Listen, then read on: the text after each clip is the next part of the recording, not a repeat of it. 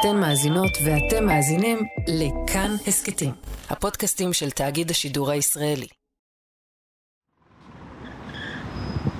יום שישי בבוקר, 17 בספטמבר, הגעתי לפגוש את אדם בעצם בפעם הראשונה אחרי שהכרתי אותו בלי מיקרופון. בוא נתקשר אליו. היי שלום. היי אדם, אה, אני הגעתי, איפה אני מוצא אותך? זה לא אותו מקום. אותו מקום, אז יאללה, אני בא. היי, אתם על חיות כיס, אני שאול אמסטרדמסקי. 12 בספטמבר 2021 היה יום שבת. עבור 99% מאיתנו זה היה סתם עוד סוף שבוע, ואין שום סיכוי שנזכור מה עשינו באותו יום. אולי נסענו לטיול, אולי העברנו את השבת בשנץ אחד ארוך, אולי היינו בבית כנסת, אבל עבור אדם אלגריסי, 12 בספטמבר 2021, היה סוף שבוע שהוא לא ישכח בחיים. אדם וגם סיוון אשתו ושתי הבנות הקטנות שלהם היו בכלל בדרך לטבריה. לא היינו בבית, אה, אנחנו, אה, לצערי, אנחנו היינו בדרך לטבריה בשש וחצי בבוקר, ובעצם אה, אחותי גם מתגוררת בבניין. התקשרה אליי בשבע וחצי, ואומרת לי, סיוון, מפנים אותנו מהבית. ההחלטה על פינוי הבניין התקבלה זמן קצר אחרי שהדיירים של הבניינים ברחוב סרלין 36 ו-38 בחולון התחילו לדווח על דברים מוזרים. על דלתות שלא מצליחות להיפתח, על רצפה שנראה שהיא שוקעת, רעשים משונים של טיח מתקלף, סדקים בקירות שנוצרים בפתאומיות. כך שחזר את זה רשף יוני בוצ'קובסקי בכתבה ששידרנו בכאן 11 בחנוכה.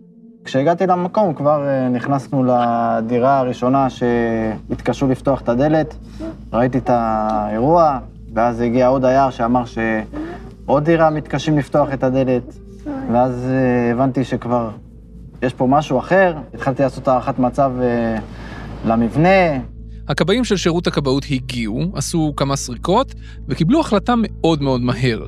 כל הדיירים צריכים להתפנות, במיידי. עכשיו, ככה כמו שהם, בלי לקחת כלום. בלי לדחוף אלבומי תמונות לתיק, בלי צעצועים לילדים, כלום. לצאת עכשיו, כי הבניין בסכנת קריסה מיידית. אני הנחיתי את הכבאים ואת המשטרה, אני אמרתי שאני מבחינתי, תוך 15 דקות הבניין הזה מפונה. כל זה היה בשבת. למחרת, ביום ראשון, הסיפור של הבניין ברחוב סרלין 38 בחולון נגמר.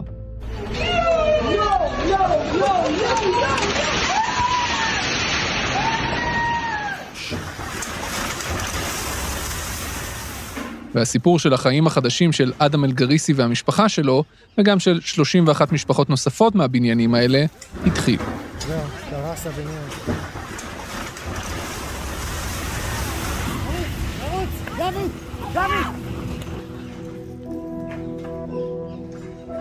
יום אחרי קריסת הבניין הכנתי סרטון קצר לתוכנית הטלוויזיה שלי, משחקי הכיס, על ביטוחי דירות, ככה באופן כללי.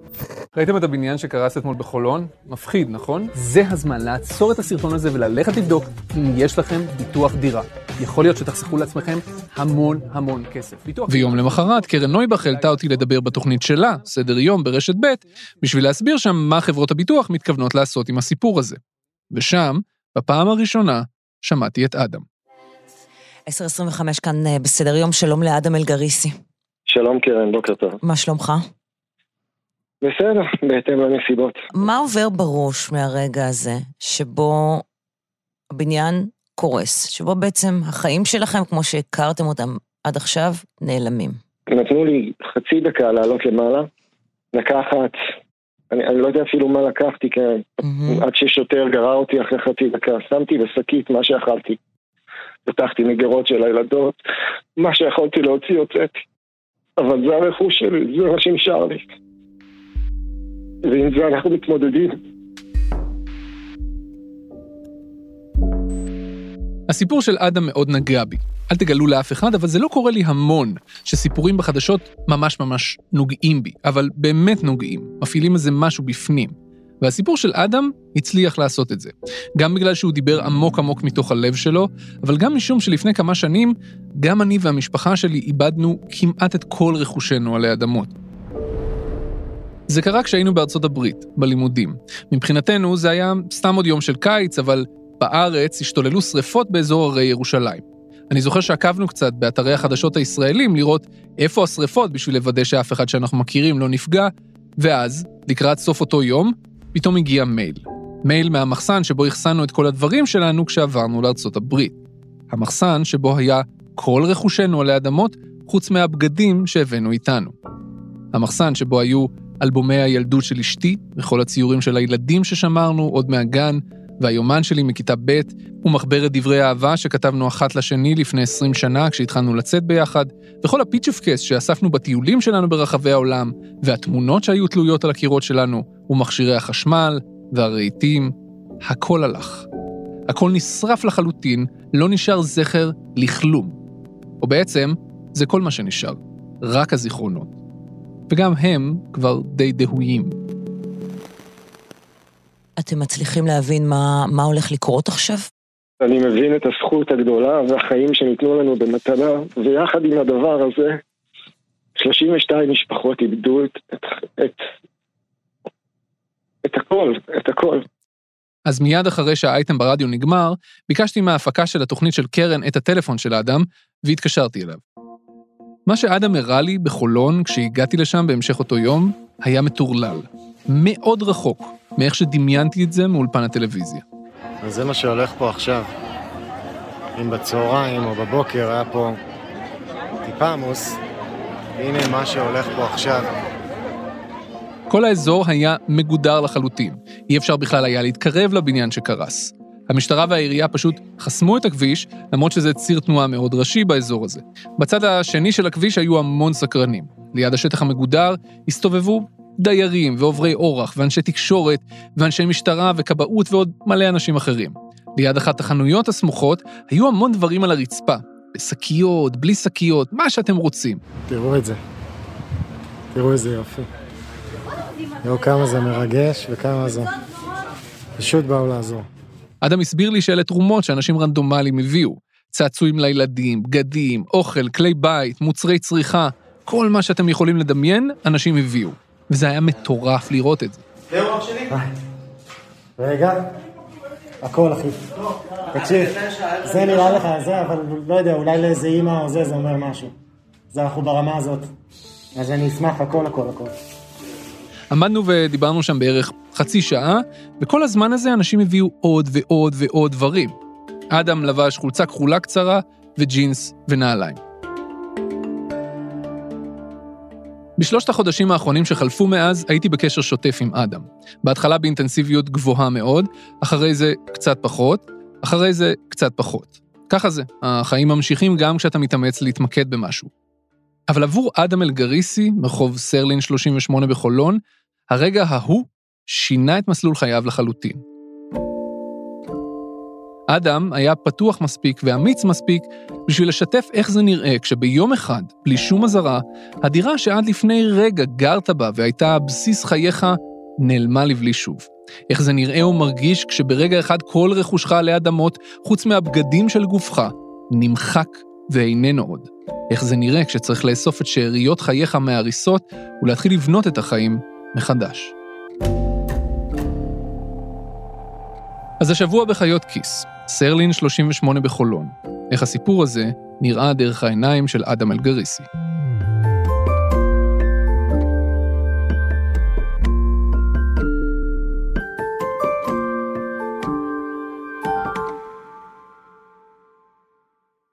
יומיים אחרי הפגישה שלנו, ובסך הכל ארבעה ימים מהרגע שבו קרס הבניין והחיים של אדם השתנו לחלוטין, חזרתי לחולון לפגוש אותו שוב. הפעם כבר באתי עם מכשיר הקלטה. לפני שנתחיל, ביקשתי ממנו שיציג את עצמו. אדם אלגריסי, בן 43, נשוי ואבא לשתי בנות, אה, דייר בבניין שקרס, קומה שלישית, דירה תשע. לפני שכל הסיפור הזה קרה, ואדם מצא את עצמו בעל כורחו הופך לגיבור על שמנסה להתמודד עם כל סוגי הבירוקרטיה הישראלית האפשרית, הוא היה רק אדם אלגריסי, מנהל מוצר בחברת SQ-Link מרמת גן. אשתו סיוון היא מהנדסת תעשייה וניהול ועובדת בתור מנהלת פרויקטים בחברת ברינקס. הם חיו את החיים הנחמדים שלהם בחולון עם שתי הבנות שלהם, אלמוג, בת שבע וחצי, וגל, בת שנתיים וחצי. ואז הבניין שלהם קרס, והחיים שלהם התהפכו על הראש. כך זה נראה היום בחולון, קצת לפני השעה שלוש. במרכז חולון בניין קורס יום אחרי שהוא מפונה מדייריו, אתמול הם קיבלו התראה לעזוב את הבניין וכמה שיותר מהר. פשוט תצאו החוצה, יהיה סכנת קריסה. הדיירים זועמים. לטענתם עיריית חולון הפקירה אותם, חלקם חולים, אחרים ללא מזון או תרופות. הם אפילו לא יודעים היכן יבלו את הלילה. טוב, אז אנחנו נפגשים פה בעצם אה, פעם שנייה. היום יום שישי מיד אחרי יום כיפור. אה, זה בעצם שבוע, חמישה ימים? כמה... כן. נכון? כן, חמישה ימים, אנחנו ביום השישי בעצם לאירוע. לפני שבוע בדיוק, כל מה שהכרתי השתנה לגמרי. אני רואה שאתה בכפכפים, כאילו החלפת נעליים. זה אומר שאתה כבר, יש לך קצת דרגות חופש. אז להפך, אלה הכפכפים שאיתם יצאתי. הגיע לפה משטח של אה, אחת החברות של אה, בגדי ספורט, ולקחתי משם נעליים שקטנות עליי, כי זה מה שהיה, אז חזרתי לכפכפים. גם בפגישה הזאת שלנו, שבוע אחרי הקריסה, אדם עדיין הסתובב בעיקר באזור של הבניין. הגדר שחסמה את הכביש ואת הגישה להריסות עדיין הייתה שם, אבל כבר לא היו שם כל כך הרבה סקרנים ועוברי אורח כמו בפעם הקודמת. אנשים עדיין הביאו שקיות עם תרומות מדי פעם, אבל רוב האנשים שהיו שם היו עסוקים בפינוי ההריסות. אדם היה לגמרי all in. חי את זה, נושם את זה, מסתובב שם בכפכפים שלו, ומנסה לחשוב איך הוא מציל כמה שרק אפשר מתוך ההריסות. טוב, בוא נלך טיפונת אה, אחורנית מהסוף להתחלה, איך היה יום כיפור? את יום כיפור ביליתי כאן למען האמת, עם טלית וספר, וישבתי כאן, אני, אני לא רואה את עצמי זז מפה ב, בתקופה הקרובה. אתה אשכרה פיזית יושב פה מתחת לבניין? כן, לא, לא יכולתי להתרחק, כי זה שלי, כי זה שלי. ואני רוצה שזה יסתדר, ועברנו טראומה, ואני לא יכול, אני לא יכול להיפרד מזה. לא יכול להיפרד מהבית שלי. אני רואה את ההריסות וזה מחרפן אותי. יש פה עוד מלחמה, אני חושב שאם אני לא אהיה פה, אז, אז אולי הדברים לא ילכו uh, לכיוון הנכון, כל הזמן צריך ללחוץ, וכל הזמן צריך לדאוג למשהו ולרתום עוד מישהו, וקשוח, וקשוח. זה ממש קשה, אני לא מבין בזה, אני לא בא מהעולמות האלה, ולרתום אנשים שאני לא מכיר, אני עושה את זה בהצלחה, חלק מהמקומות, פחות הצלחה, בחלק מהמקומות. כשמתרחש אירוע בסדר הגודל הזה, ובבת אחת כל הדברים שלכם נעלמים, כולל המקום שמשמש לכם כמקלט בלילה, המקום שבו אתם והמשפחה שלכם הולכים לישון, זה מרגיש קצת כמו משחק של סולמות ונחשים. דמיינו שנייה פירמידה, פירמידת הצרכים של מאסלו, אוקיי? זו פירמידה תיאורטית שחותכת את החיים שלנו לשכבות, ומראה שבשכבות הבסיסיות של הקיום שלנו יש לנו צרכים בסיסיים. אנחנו צריכים חמצן בשביל לנשום, אוכל ומים בשביל לחיות, כאלה. מעל זה אנחנו צריכים קורת גג לראשנו, וככל שאנחנו עולים בפירמידה נוספים לנו צרכים מתקדמים יותר. אנחנו זקוקים לאהבה או לזוגיות, אנחנו זקוקים לעבודה להתפרנס ממנה, וככל שעולים מעלה, פתאום יש צרכים מופשטים יותר. אנחנו צריכים עניין בחיים, אתגר בעבודה, אולי אפילו תחושות של מימוש עצמי. אבל כשקורה לכם אירוע מהסוג הזה, כמו שקרה לאדם, אתם מידרדרים בבת אחת ממעלה הפירמידה אל התחתית שלה. כאילו אתם מתגלשים על נחש מהמשבצת העליונה למשבצת הראשונה. ועכשיו, אתם צריכים להתחיל לטפס שוב לאט-לאט למעלה במעלה הסולמות, במעלה הפירמידה. אחת הדאגות הראשונות שלכם תהיה משהו שכבר מזמן פתרתם בחיים שלכם, אבל עכשיו אתם צריכים לפתור מחדש, שוב ומהר. איפה לגור? ומאיפה להביא אוכל, ואיפה לאחסן את האוכל הזה, כי אין מקרר ואין כלום. איך הסתדרת מבחינת אה, איפה להיות? אני כרגע בדירה שנמצאת 100 מטר מפה, שזה הדבר המושלם עבורי, כאחד שלא רוצה להתרחק מה... אנחנו קוראים לזה גראונד זירו של חולון. וזה אבא צעיר שפינה את הדירה שלו, אה, סיים שכירות בדיוק, פינה את הדירה שלו, סגר עם הבעלים שאנחנו נהיה שם שבוע וחצי, ריהט אותה בכל דבר בסיסי אפשרי, ניקה את הבית, נתן לנו מפתח ולא רוצה ולא רוצה לשמוע שקל והוא גם רוצה להישאר אנונימי. ואלה הסיפורים, אלה הסיפורים. יש פה סופרמרקט קרוב פינתי. היה תורם שהגיע, ששם שם חשבון לדיירי הבניין, אנחנו פה רוב היום, מה שאנחנו צריכים לוקחים מהסופר, מלא סיפורים כאלה, מלא מלא מלא, זה נותן לך אופטימיות ותקווה. ו... איך מסתדרים פתאום שאין לך שום רכוש, שום ציוד, שום ביגוד, אין מקרר, אין מכונת כביסה, אין כלום? תפסת אותי ביום קשוח, בוא אני אראה לך. אנחנו רואים פה את ההריסות מולנו, ובעצם מה שקורה זה שהדחפור מוריד חלק מההריסות. מהנדסת ממינהל הנדסה, בכירה, כלנית, היא זו שמטפסת, היא לא חייבת, יש לה חתכים בידיים, מטפסת על הבלוקים, מוציאה כל דבר אפשרי, תמונה, חצי כוס, חצי, היא מבינה שהדברים האלה נורא יקרים.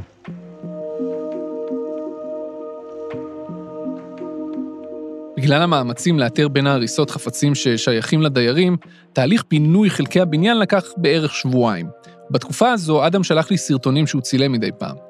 כל החפצים שאנשי מנהל ההנדסה הצליחו לאתר בין ההריסות ולחלץ משם, הועברו לחדר השפעה של אחד הבניינים הסמוכים והושמו שם, בשביל שהדיירים יוכלו לבדוק אם משהו שלהם הצליח להינצל. ואז הם החליטו מה לקחת משם לאחסון עבור הדיירים, ומה הולך סופית לפח. אני אעלה את הסרטונים האלה לטוויטר שלי בשביל שתוכלו לראות בעצמכם, אבל בינתיים נסו לדמיין. גם סירים, כל דבר הכי קטן. בדיוק, זיכרונות. בסרטון הזה, למשל, אדם מוציא דברים מחדר ההשפעה בשביל שיפנו את זה למחסן. הוא אוסף מהרצפה דברים שנראה כאילו הוא הוציא אותם מבניין שהופצץ. במבט ראשון, לפעמים זה נראה מיותר. מי צריך סירים חצי הרוסים, או שמיכה חצי קרועה?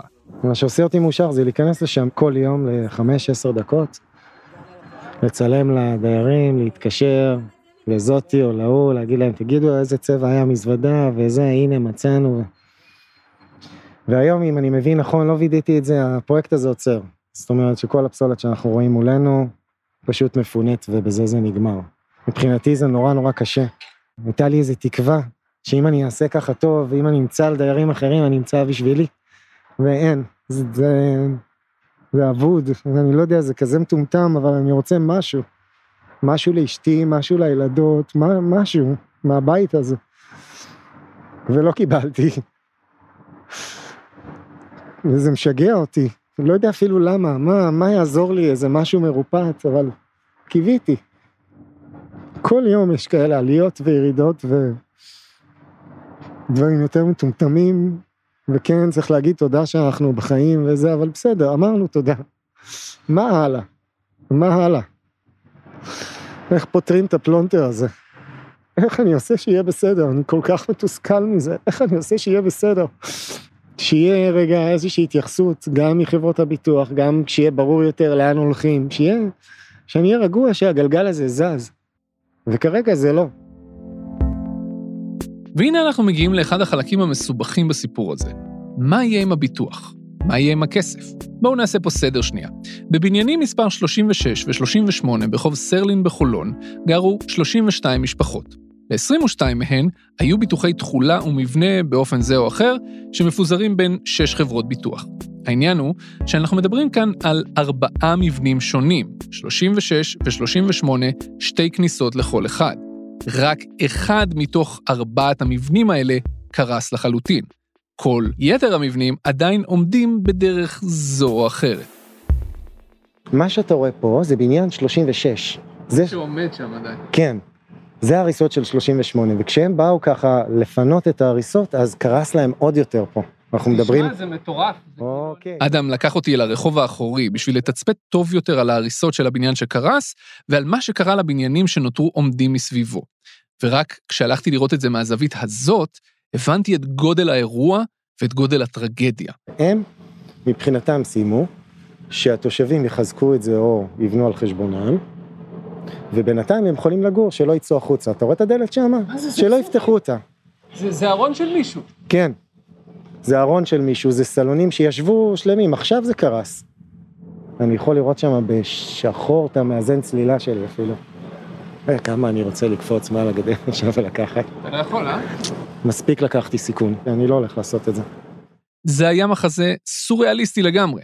מהמקום שבו אדם ואני עמדנו, יכולתי לראות סלון של מישהו שכל הקיר החיצוני שלו גולח, או אמבטיה של משפחה אחת שחצי ממנה נשאר תלוי באוויר. זה היה כמו להסתכל על חוות נמלים מהצד, רק שאלה לא היו נמלים, אלה דירות של בני אדם.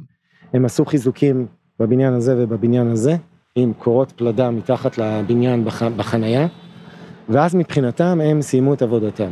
לא, אי אפשר לגור פה, זאת אומרת, זה כל בן אדם שרואה את זה, שיש לו עיניים, אה, אף מקבל החלטות לא היה נכנס לגור פה. אני לא הייתי מכניס את המשפחה שלי לפה. לא, זה לא, זה לא סביר. זה המצב כרגע, וזה מצב מטורף. אז שירותי הכבאות פינו את הדיירים מכל הקומפלקס, גם מהמבנה שקרס, אבל גם מהמבנים שלו. 32 משפחות בסך הכל. אף אחד לא יכול לחזור לשם, וזה לא משנה אם הדירה שלו קרסה או לא, כי הכל בסכנת קריסה מיידית. ועכשיו נשאלת השאלה, האם חברות הביטוח צריכות לפצות את המבוטחים שלהן בבניין שקרס? זו כאילו שאלה פשוטה, כי הבניין קרס ואיננו יותר, אבל היא לא כל כך פשוטה, כי זה תלוי בסיבת הקריסה. אבל מעבר לזה, האם חברות הביטוח צריכות לפצות את המבוטחים שלהן בבניינים שלא קרסו? זו כבר שאלה הרבה יותר מסובכת. דמיינו את עצמכם שנייה, אוקיי? אתם עומדים מחוץ להריסות הבניין שלכם בחולצה כחולה וג'ינס וכפכפים. אתם לא מחליפים את הבגדים האלה, כי אין לכם יותר שום בגדים אחרים, וגם עם אלה אין לכם מכונת כביסה בכלל, כי הכל הלך לחלוטין.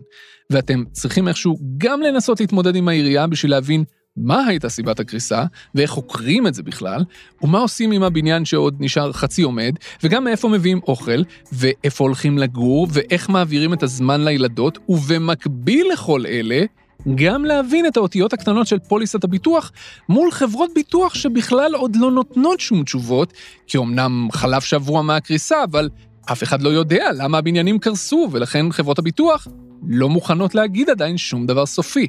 ובתוך כל זה, אתם גם מנסים לשמור על השפיות הנפשית שלכם, כי הרגע גרתם בבניין שקרס פתאום. קשה? קשה. וכל בוקר אתה קם למלחמה הזאת של להסתכל על משהו לא הגיוני, לנסות לרתום מישהו, אני עייף נפשית, אני באמת עייף נורא.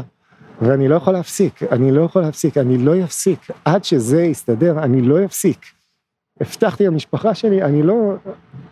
אני לא יודע איך מצפים מאנשים שבחיים לא היה להם חוויה כזאת, לנהל דבר כזה ולנהל אירוע כזה. אין מי שעוזר לנו לנהל את זה. כי אף אחד לא בצד שלנו באמת. אף אחד לא באמת בצד שלנו. אז יש לך פה בעלי אינטרסים שמגיעים, ואתה צריך לסנן ולראות מה עובד בשבילך ומה לא.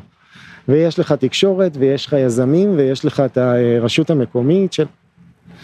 אני צריך להתעסק, אתה רואה, במשלוחים, ובלמיין את הדברים, ואת ה...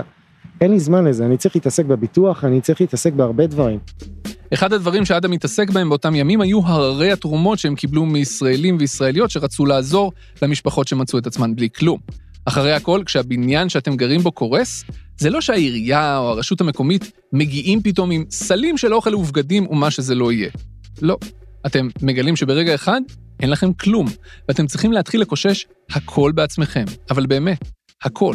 ולפחות במקרה של החבר'ה מחולון, איך שסיפור הקריסה התפוצץ בתקשורת, אנשים מכל רחבי ישראל התחילו להגיע לשם פיזית עם שקיות של דברים. המון תרומות מכל סוג, ומרוב שהיו שם כל כך הרבה, היה צורך להתחיל להתעסק איתן, עם התרומות.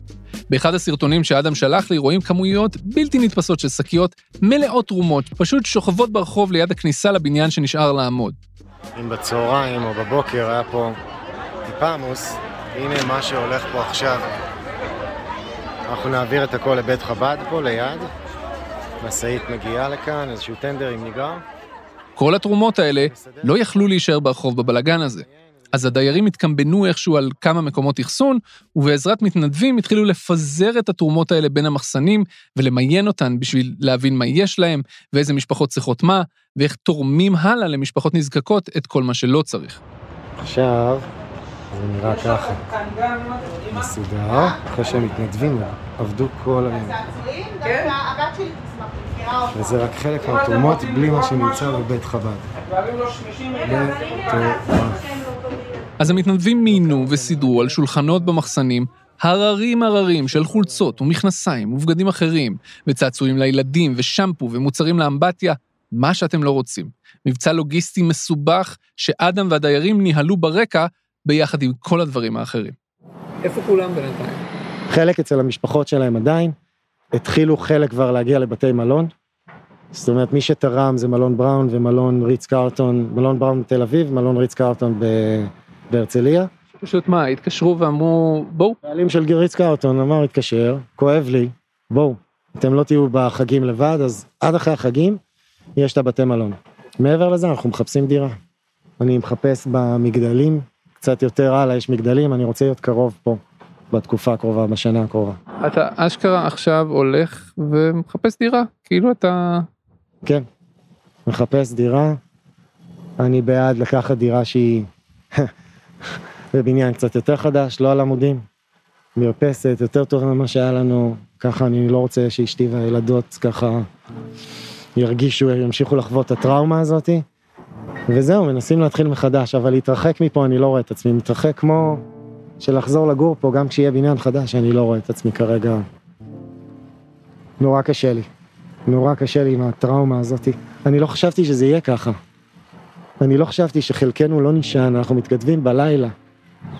חלק מהאנשים לא מגיעים לפה כי לא, זה לא עושה להם טוב, כי הם מתפרקים פה, כי הם מתעצבנים פה, גם אני מאבד את זה לפעמים פה. כששלחו חוקר ביטוח של כלל, איבדתי את זה. שהוא לא הזדהה ולא רצה להזדהות, וראיתי שהוא מתחיל לדבר ולקחת אחד-אחד הצידה, איבדתי את זה. למה אתם לא בני אדם? למה לא תבואו לדבר קודם? אני לא מדבר על לקבל או לא לקבל את הפוליסה, לאשר או לא לאשר, אבל בואו רגע, תראו את המצוקות שיש. רק מי שכאן בקו הראשון בא לפה מבין. אין, אין, אף אחד לא יבין. אנשים בחוץ אומרים, כן, יבנו לכם, זה איפה? איפה? אני נלחם על זה כל יום, בואו תראו לי משהו סגור. נורא קל לבוא ולהגיד, הנה הם הרוויחו מזה, זה, בוא תראה, מה הרווחתי פה? מה הרווחתי? אני מחוץ לבית, משהו שאני ארוויח עוד חמש שנים, הילדות שלי צריכות אותי היום. מה הרווחתי פה? אני לא ישן בלילה. אם תיקח עלי יבש, ככה, בוא תראה. זה, זה הרעש שאני שומע, אתה לוקח עלי יבש ואתה עושה לו קצת ככה, זה מה אני שומע. זה מה, זה הטיח ש... כן, זה מה ששמעתי כשעליתי לקחת דברים, זה מה שאני שומע בלילה לפעמים. אתה יודע, מישהו אה, מוריד את השירותים למעלה, בקומה למעלה, וזה בבניינים ישנים, איפה שאני עכשיו, אתה שומע את זה. ואנחנו קופצים ישר, אנחנו קופצים. אם יש שם הסדק הכי קטן איפה שאנחנו נמצאים, אנחנו דואגים. אני, אני לא יודע איך לפתור את זה מבחינת טראומה, אני, הדרך שלי להתמודד זה להיות פה. להיות פה בתוך החפצים, באיפה כמה פנימה שייתנו לי להיכנס זה להיות פה. לשבת איתך ולדבר איתך ולהוציא את זה. אנשים כן המליצו, בעלי מקצוע, עם הבת הבכורה כן, להביא אותה לפה ולהתמודד עם זה. וניגשתי עם אלמוג לפה והתכופפתי אליה והסברתי לה, גם לעצמי, מה קרה פה. וכמה מזל היה לנו. ובאותו רגע אתה מרגיש כמה באמת מזל היה, כשהבת שלך עומדת פה בהריסות. ואז נתתי לה את ההבטחה שלי, מה הולך לקרות, ו... ואז יש לך את השוקת השבורה הזאת, שאתה... אני לא מצליח להגיע לבן אדם, הצלחתי להגיע לכל האנשים, אני לא מצליח בתחום הביטוח להגיע לאף בן אדם. בא לי, בא לי שזה יסתדר, שאול, בא לי שזה יסתדר, בא לי בשביל כולם קודם כל, ואחרי זה בשבילי, כי אם אני אעשה טוב לכולם, אז מה אני יכול לעשות יותר מזה? שמישהו יגיד לי, מה אני יכול לעשות יותר מזה? שלא עשיתי, אני אעשה. איזה אסון זה, איזה נס ואיזה אסון באותה מידה. בשבת היה הבית עומד פה.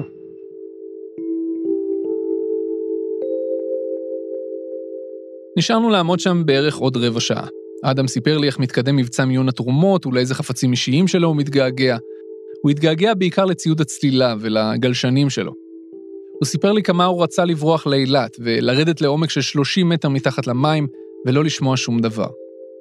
אני סיפרתי לו איך אחרי שחזרנו ארצה, בערך שנה ומשהו אחרי שהמחסן עם הדברים שלנו נשרף, הלכתי לאימא שלי לבקר. ושם, באחד החדרים, מצאתי פתאום כמה חפצים שהשארתי אצלה בחופזה לפני שנסענו לארצות הברית, שפשוט היו באוטו ולא הספקתי לשים במחסן. היו שם עגלת שוק, וקופסה עם לגו של הילדים, ומקרן שקופיות ישן שקניתי כשהייתי סטודנט לצילום. קשה לי לתאר לכם את האושר שהציף אותי כשראיתי את שלושת החפצים הרנדומליים האלה. זה היה כמו לראות מישהו שחוזר מהמתים. אדם הבין אותי היטב. יום אחרי הפגישה שלנו, אדם שלח לי צילום בוואטסאפ. היה קשה לראות בדיוק כי זה מכוסה באבק וחתיכות עפר, אבל זה היה צילום שעליו יש קולאז' של תמונות. חמש תמונות קטנות מסביב לתמונה אחת גדולה יותר. בתמונה הגדולה עמדו אדם, אשתו סיוון, והבת הגדולה שלהם, אלמוג. אדם החזיק על הידיים תינוקת, שהופיעה גם באחת התמונות הקטנות יותר. זו הייתה הבת הקטנה שלהם, גל. זו תמונה מלפני כמה שנים, כי היום היא כבר לא תינוקת ממש ממש קטנה. מסביב היו שולחנות עם מפות לבנות וסידורי פרחים ועליהם מספרי שולחנות. באחת התמונות הקטנות, אדם וסיוון הביטו זה בזה במבט אוהב. בתמונה קטנה אחרת, הם כבר מתנשקים. מצאתי משהו, מצאתי תמונה עם כולנו ביחד, איזה שמחה ועצב ביחד. וואי, וואי, איך אשתי שמחה.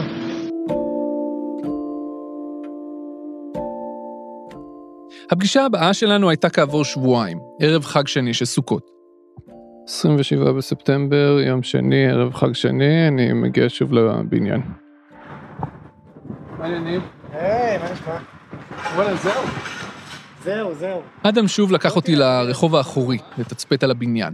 והפעם כבר לא היו שם הריסות בכלל, רק מגרש עפר ישר, בלי בניין שעומד עליו. אני עכשיו כבר אחרי שבועיים, כבר אחרי שעיכלתי, פחות נסער, פחות זה, פרקטי יותר, אבל כל המשמעויות, אני רוצה להגיד לך, בשבוע האחרון, הנפשיות, גם אצל המבוגרים, גם אצל הילדים, התחילו לצוץ. הפרעות בהתנהגות, שינויים בהתנהגות, אפילו הכלב שלי כבר אה, עושה צרכים אצל, אה, אצל חמי וחמותי כל שנייה בבית. אף פסיכולוג לא הגיע מהרגע הראשון, לא פסיכולוג ילדים, לא פסיכולוג למבוגרים, שום מענה לא ניתן לילדים. כלום. עכשיו זה מטורף, אתה ראית את התמונה של הבת שצילמתי אותה ככה, בכלל לא במטרה זה, תמונה כזאת יפה עם ה... אתה רואה את העיניים שלה, אין לה את הברק, אין לה את הברק הזה יותר, וזה קורה, וזה למה הדבר הכי חשוב כרגע זה להשיג איזשהו מקום יציב שהוא לא זה. בזמן שחלף בין הביקורים שלי בחולון, אדם עדכן אותי שהוא על סף למצוא דירה שכורה לעצמו ולמשפחה שלו. כולנו מחפשים דירות. עכשיו, מה זה כולנו? 32 משפחות יצאו אל שוק השכירות, וכרגע על כל דירה מתמודדים בממוצע שלוש משפחות מתמודדות. אנשים מחפשים להורים שלהם איפה ללכת, אנשים מחפשים אימהות חד-הוריות עם הילדים שלהם איפה ללכת, וזה קשוח. זה אומר, כל אחד מציע, ההוא חצי שנה מראש, זה ערבות בנקאית, זה זה, זה, הוא עושה לו מצפון עם הילדים, ו... מה לא? כרגע אנחנו מחכים לתשובה סופית, כאילו מבעל דירה קיבלנו תשובה, מחכים לחתימת חוזה כדי שנראה שהכל סגור, כי הם נוטים גם להתחרט. ואגב, בזמן שהוא חיפש לעצמו דירה בשכירות, הוא ממשיך לשלם את המשכנתה על הדירה הקודמת, כי זה שהבניין קרס ואין דירה, לא אומר שהחוב לבנק קרס איתה. בוא נדבר על, על, קצת על חברות הביטוח. אז חברות הביטוח, עד עשיתי קצת שיעורי בית בפעם הראשונה בחיי, על פוליסות חברות ביטוח, ובפעם האחרונה שדיברתי איתך, הבעתי תסכול על זה שדווקא אותם אני לא מצליח לרתום. אז רתמנו אותם, לפחות את ביטוח ישיר, שזו החברה שאני מבוטח בה. הגיע לפה סמנכ"ל תביעות, מסתכל על הדבר הזה, הייתה שיחה אנושית של מה הולכים לעשות עם זה, הם הולכים לחזור, מה הבעיות. הסיפור הזה של הביטוחים הוא סיפור בפני עצמו, ואת הסיפור הזה אנחנו נספר לכם בחלק הבא של הפרק הזה, בשבוע הבא. האם הדיירים הצליחו לראות בסוף כסף מחברות הביטוח, ואם כן, כמה זמן זה לקח להם? חוץ מזה, אנחנו גם נצלול עם אדם עמוק לתוך מסע בלשי אחרי ההיסטוריה המסובכת של הבניין ברחוב סרלין 38 בחולון. מה קרה, למה, איך, מה התוכנית קונסטרוקציה, אין לי מושג בכלום, הכל נמצא בתיק של העירייה. ושם נמצא המפתח כרגע. וגם נבקר אותו, את אדם ואת המשפחה שלו, בדירה החדשה שהם הצליחו בסופו של דבר לשכור. דירה עם מרפסת ועם נוף. וואי, תראה את הנוף הזה. כן. איזה שיגעון. מי חלם על זה? חיות כיס הוא הפודקאסט הכלכלי של כאן. אני חייב הרבה תודה לאדם ולמשפחה שלו שפתחו בפניי את הלב שלהם והרשו לי לתעד את החיים שלהם בתקופה הסוערת הזאת. עורכת חיות כיס היא נועה בן הגיא, עורך הסאונד הוא אסף רפפורט. תודה גדולה גם לרחל רפאלי על העריכה של הפרק המסובך הזה. במערכת חיות כיס תמצאו גם את צליל אברהם ואת אלונה מיצי. אני שאול אמסטרדמסקי, ניפגש בשבוע הבא עם החלק השני.